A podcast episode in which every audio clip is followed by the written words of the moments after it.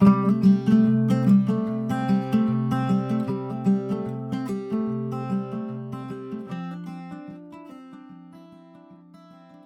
ladies, welcome to Rough Girl Turned Redeemed, a podcast where real, raw, and relevant truths on faith, marriage, and motherhood are discussed. I'm your host, Stephanie Holbrook, just another Rough Girl Turned Redeemed. Let's jump in. Hey, ladies, I'm so excited to share Ellie with Bright Blue Stone. Um, she's got some wonderful insight for us, and I think it's something that actually we would be surprised, but a majority of us actually have struggled with it in the past. We know somebody who struggled with it, so this is a super interesting conversation. So I hope you'll tune in, and we'll go ahead and get started. You also are a writer, and you write over at hold on, let me. I don't want to mess it up. Blue, bright blue stone. Yes, correct. Bright Blue Stone. Yep, that's right. Awesome. Okay, so tell our listeners a little bit about yourself. Uh, you're a writer, you're a mama, you're a wife. Give it to us. Yeah, so writer, mom, wife, those are probably my three biggest. Um, I love outdoorsy type stuff. I'm a big runner, trail running. Um, I live in the Midwest and a very cold part of the country. So right now I'm I'm living in the the tundra. Um, but yeah, I I mostly my biggest passions involve my family, involve God, and involve words. Absolutely. And beautiful words at that. You do such a great job. You're definitely, definitely gifted by the Lord on that. Um, I do want to say this though. Uh, your little boy is precious. He is Oh. so adorable.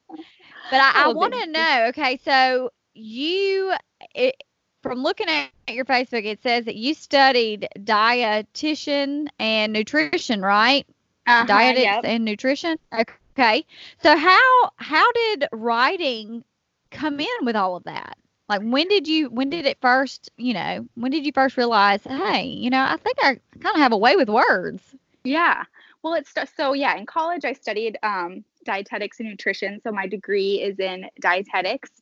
When I graduated college, I was kind of at a crossroads. Um, with a degree in dietetics, you have to do an internship before you can be registered to actually practice, um, like in a in a hospital setting. Um, and I was trying. A, a- for some reason, a, an internship didn't feel quite right, even though that was the very logical next step. Uh, And so I started exploring other options while also applying for different internships. And I found a company called Anasazi, which is wilderness therapy. Um, it's a inpatient treatment option for teenagers and young adults where you go out backpacking in the wilderness. Anyways, I came across that that um, organization and it really stuck out to me. And so I thought, well, I'm to apply for a job there too. And long story short, I ended up working there for about six months, um, guiding these backpacking tours. And while I was doing that, I started writing in my journal every night um, because um, I needed to do night watch and I needed to keep myself awake. So I would write. And then every, um, when I would get home from an expedition with the kids, I would write home to my family and share with them everything that I wrote in my journal. And people started telling me, you know, this is really good. Like, I really like what you're writing here it's really resonating with me and so that's when i kind of decided well maybe writing's one of my gifts and i started kind of exploring it more after that Oh my gosh. I love like I honestly I think that might that might be like my dream job cuz I'm with you like I love all things nature like that's where I just feel real close to the Lord is when I'm outside and nature walking and mm-hmm. everything. And that just sounds like so much fun. But I'm kind of scared I'm kind of a scaredy cat as my son says um, when it comes to the dark. Oh, yeah. I don't think I mm-hmm. could do it in the dark. It gets real dark So- at night out so- there. Oh, I, I can only imagine, but I mm-hmm. bet the sky is absolutely beautiful. So it is yeah. you you realize that you've got this way with words, and so you start. When did you start Bright Blue Stone? so that well actually bright blue stone when you work at anasazi or when you're a patient there they um, we gift each other names so we don't really go by our name you know our given name we use these gifted names that we give to each other and the name that was gifted to me was Like bright blue Indian stone name. Yep, yeah, and it's it's an Indian. Um, it's they use Native American like principles for the organization. So, anyways, that was the name I was given, Bright Blue Stone. And since my writing kind of started while I worked there, then when I made my blog initially, I just made it Bright Blue Stone because mostly what I was talking about was working at Anasazi. Ah, I love it. So tell us a little bit about what was what was college like for you? Because uh, you, you go in, you had this one idea, and then it flips. Yeah. So tell us a little bit about what college was like. Like you know, college was a really interesting experience for me. I went to college in Utah, um, and I am originally from South Dakota, so it was very far away from home. Um, and I struggled in college a lot with um, loneliness and like some anxiety, some depression, a lot of social anxiety. And so I had a hard time, um, a hard time like breaking out of my shell. And I had a hard time making friends. I mean, I had some good, I had some really good friends. So I don't want to say I had a hard time making friends, but I just was never very comfortable in my own skin when I was in college. Um, and I also went to a university um, that was, um, they had an honor code. And so you, you had to sign the honor code to go to the university and there was no drinking and no um, drugs you know obviously all the all the things that people get into trouble with in college they really weren't tolerated on the campus i went to and going into college i was already kind of struggling a little bit um, with my alcohol intake and then um, as i went to this university where no one drank and it was um, very taboo topic i almost kind of started struggling with it more because it became um, a very shameful thing for me. So college really honestly wasn't an extremely positive experience for me. You know, it's interesting that you say that because for me, like I am a I am the child of two alcohol and addict parents. Like they were both alcoholics and uh, addicts.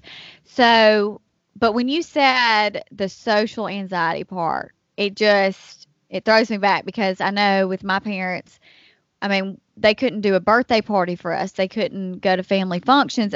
They needed that drink mm-hmm. as a sense of courage. And yes. so tell us a little bit.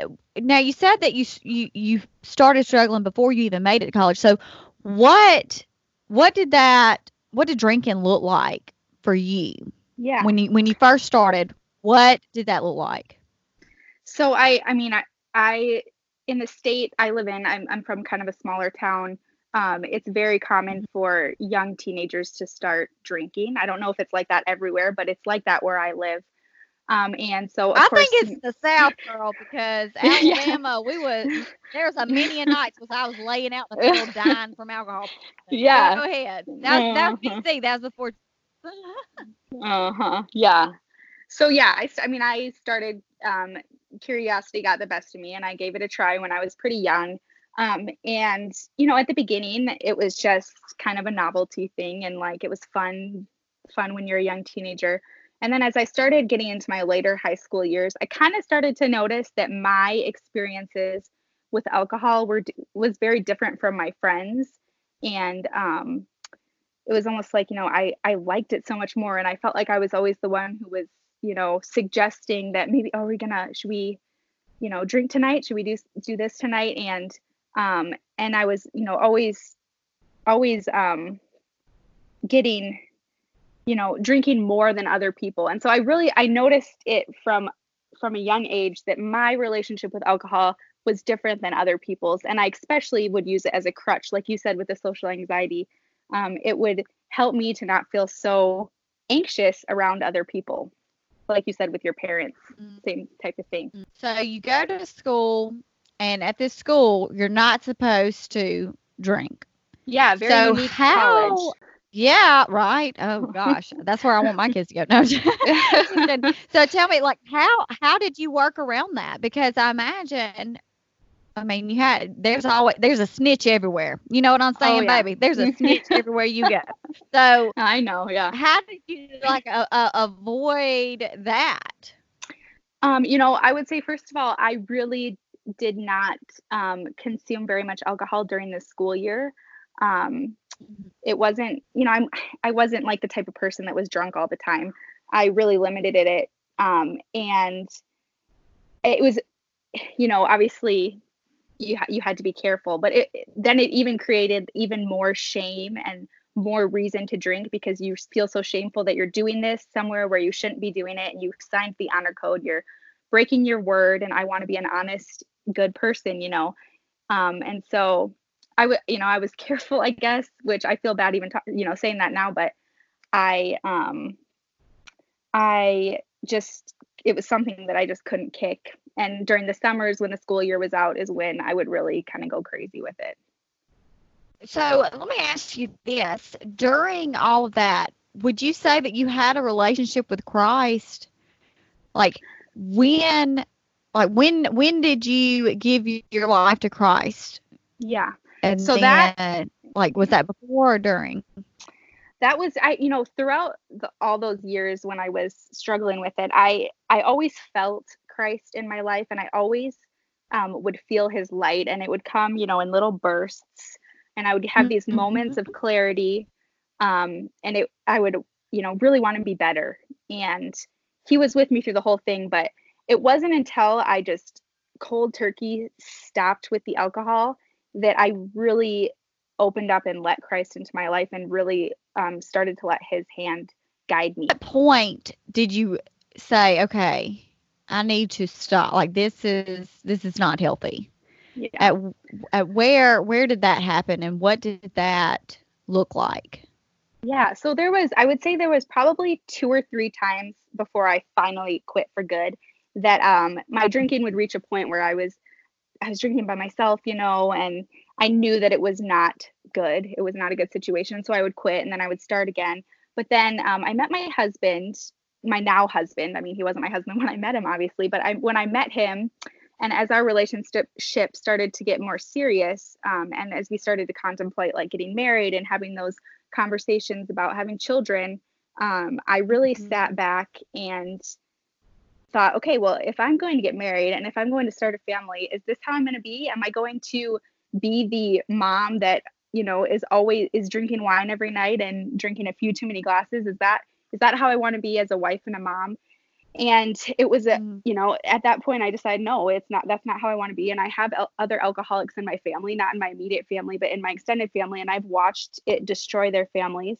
And so um, as I started to get serious about getting married, that's that was my reality check when it's time to quit. Saying it's it's so it's so you know interesting that you say that because right now we are we are parenting in this society where the memes and and the gifs and everything it's always oh you need a glass of wine at the end of the day you know like it's it's mm-hmm. Eh, not saying you know that wine is that I'm not getting over on that rabbit trail, you know. So so if you want to PM me, you you just PM me. This is for the listeners. I know you're not going to PM me, Ellie. but you know, we do that. Like, and, and my thing is, is Satan knows what. I mean, this isn't new to him. This is the mm-hmm. same. He's playing the same tricks on us that he has this whole time. So just like you said, oh, glass of wine every night. Well, I mean, I have a friend whose mom it started with just a glass of wine, and then it became a box of wine, and then mm-hmm. it became ten boxes. You know what I'm saying? So it always starts somewhere, and then even then, you know, like you said, you didn't have immediate family, but you had extended family where you had seen the damage that could have been done. And my thing is I personally I don't drink in front of if if I do drink, I don't do it in front of my children. Um, and honestly, I don't even really do it to where anybody would know I was drinking because of the mere fact I don't know what their, you know, what their stumbling blocks are, you know, and I don't want to be that stumbling block. I don't want anybody to look at me and say, okay, well, Stephanie drinks, so drinking is okay, you know, and then spiral out of control, you know, especially coming from my past, uh, you know, growing up with alcoholic parents. Mm-hmm. So tell me a little bit about that how and and with like I said with the society we live in right now, what is that like for you being around, you know, a group of women or being around friends or, or anything like that where they may take in do they know your past? You know, it's not something I really talk about very often with people. And so, especially newer friends that I have made since becoming a mom, you know, different mom friends, they definitely don't know um, about my past. And I, I don't really I I just tell people that I don't drink if it gets offered to me. I just I don't drink and if they want to know more details, I'll explain it to them. Um, and I have, you know, for me personally, I have no problem being in settings where people drink because I know like everyone, you know, almost everyone drinks. There's not very many people who don't. Um, but I mm-hmm. I will say that I agree with you that it's a very slippery slope for some people. I think certain people have a more tendency towards alcoholic behaviors and um, I do wish sometimes that we lived in a world where it wasn't so socially acceptable and it wasn't a part of every single social situation that you go to because that's really how it is. Yes. Um, yeah. Yes. Could you share with our listeners what you would do in a certain situation? For example, I know for me, whenever I, you know, first became a mother, like I, well, I was a teen whenever I first became a mother. I, it, was, it was still illegal for me to drink when I first became a mother. But uh, whenever, you know, you go out, you try to make friends, you try to make that connection and stuff, and then they are, you know, drinking or something like that. Like, what does that? I know you said that you're just like, oh no, I don't drink, but like, do you invite them to do something besides going out for dinner, or you know, like, how do how how would a mother who wants to err on the side of caution. She but she wants to make friends, but she doesn't want to, you know, have to be put in that situation where she might say, you know, no, you know, I don't really want to do all that. I don't really want to partake in that. What is a way that she could make friends without that possibly being something that happens? Yeah. Well, I would say first and foremost, like just be honest, I guess. If it's something you're really struggling with, like I have, um, you're a true friend will want to support you and will want to help you and so as you're trying to meet friends find find the people who have no problem with you being sober and who want to do things with you that don't involve involve alcohol and i feel like i've found lots of friends like that who they they drink but um, we do stuff together that doesn't involve alcohol and a lot of times it's stuff during the day if you don't work or if you do work you know just just find friends that are supportive of you that would be my biggest piece of advice because if they're if you have friends that can't hang out with you without alcohol then maybe they're not that great of friends mm. because they they clearly yeah. don't care about you in that sense. Now does your husband drink or or no? Like neither one of y'all y'all are just kind of like no not for us. Yeah you know when i stopped drinking when uh, when we were still dating and then as we got engaged um, he also just quit drinking and he has he, it, alcohol was never something that was a problem for him. And so he had no problem just stopping discontinuing doing it. He doesn't need his you know can of beer at the end of the day. He's fine.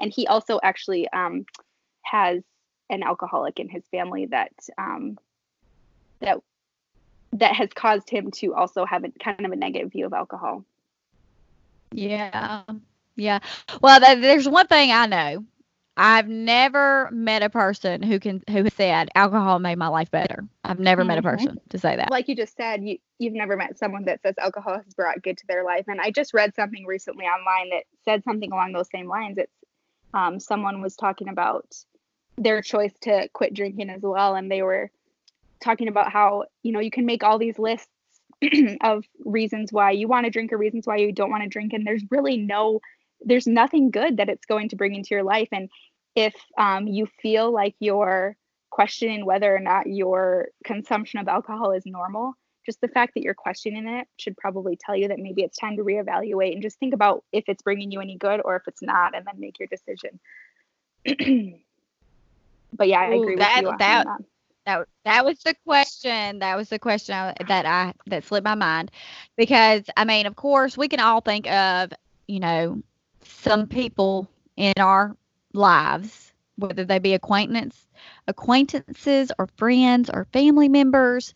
You know, we can all think of someone in our lives that struggle but they don't necessarily haven't realized that themselves. Mm. So, what would be some kind of, you know, self reflection, you know, that they could do like you just said, if you're questioning it, well, then there you go. But what if they're not questioning it? What is something that maybe one of our listeners, she doesn't think she has a drinking problem? What is something, though, that could make her go, okay, well, I do do that? You know, like that is mm-hmm. something that I struggle with. Yeah. I think, you know, everyone probably has a different opinion about it, but for me personally, the first thing I noticed in my journey to discover that I shouldn't be drinking alcohol was that um, my relationship with, with alcohol was so different than the people around me. And I was always drinking to the point of getting drunk. And I would look around me and everyone else, you know, was still just slowly drinking their first glass of wine. So I would say the first thing would be if you're regularly getting drunk, I don't think that that's necessarily normal. Um, and that maybe it would be time to reflect on that. Absolutely. Absolutely. So is there anything else that you would like to share? Uh, anything that they, you know, are any resources or anything like that that maybe our listeners could could go and check out? Yeah, well, I would say I do want to I want to say one thing is that for me, um, the decision to quit, quit drinking and to um, now not have drinking for, I think I don't know, it's been like four years since I've had a drink um, has been largely rooted in my faith and my desire to um, fulfill God's will for me. And I think that He is the one who um, has sustained me through all this time and um, helped me to do good in the world that I could not be doing if I was still regularly drinking. Um, and so I think that faith is if you if you're struggling, if you know someone who's struggling, God is the only person who can help you and who can um, change your heart and change your addictive behavior ultimately.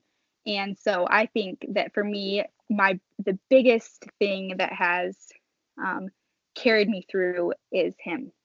Um, and then also obviously absolutely yeah um, and uh, finding um, besides God being your ultimate confidant, finding other people um, to help support you. You need a support system and you need friends and family or whoever it is to be with you on the journey. God and friends. That's yes, that's what I was just about to say. I know uh, with accountability, accountability helped tremendously with my mom and, and dad getting sober. And I know my dad, bless his heart, he would I mean, he's always been a hard worker, but when he was really like in the first year of of putting the bottle down, like really getting clean and sober and no more drugs, no more alcohol. Like he told me, he said, I, because he was just working. I mean, he's always been a hard worker, but he was working like extra. And I was like, Daddy, you were going to work yourself to death. And he said, No, I've just, I've got to stay busy. Like he he that's he filled that time where he would have been he would have spent it drinking or or smoking a blunt or anything like that. Like he he filled it doing something productive, and I think that I think that could help. You know, with anybody. Like it, if you're struggling with anything, whether it be alcoholism or you know negative self feed or something, instead of just sitting there and, and, and just trying to strong arm it find something productive to do you know go for a walk spend time with family and friends read a book you know paint a picture. Feel that, that time that you normally would have felt it you know with with the negative things fill it with with something good and wholesome Absolutely. Well, Ellie, I thank you so much for coming on. Um, I definitely want to have you back on so we can talk a little bit more about Bright Blue Star uh, Stone oh. because I just love that Bright Blue Stone. Like I'm like, oh, that's just so nice. I'm gonna go back and rename myself again. uh, but I thank you so much, and um, it, for my listeners, if you if you haven't gone and followed Ellie, please go and do so. Her work, her her words are just so encouraging and thought provoking. And so thank you again, Ellie, and I hope to see you back soon. Yes, thank you. All right, ladies, that was another episode of Rough Girl Turned Redeemed. I can't wait to see y'all back next Tuesday for another great episode. Until then, ladies.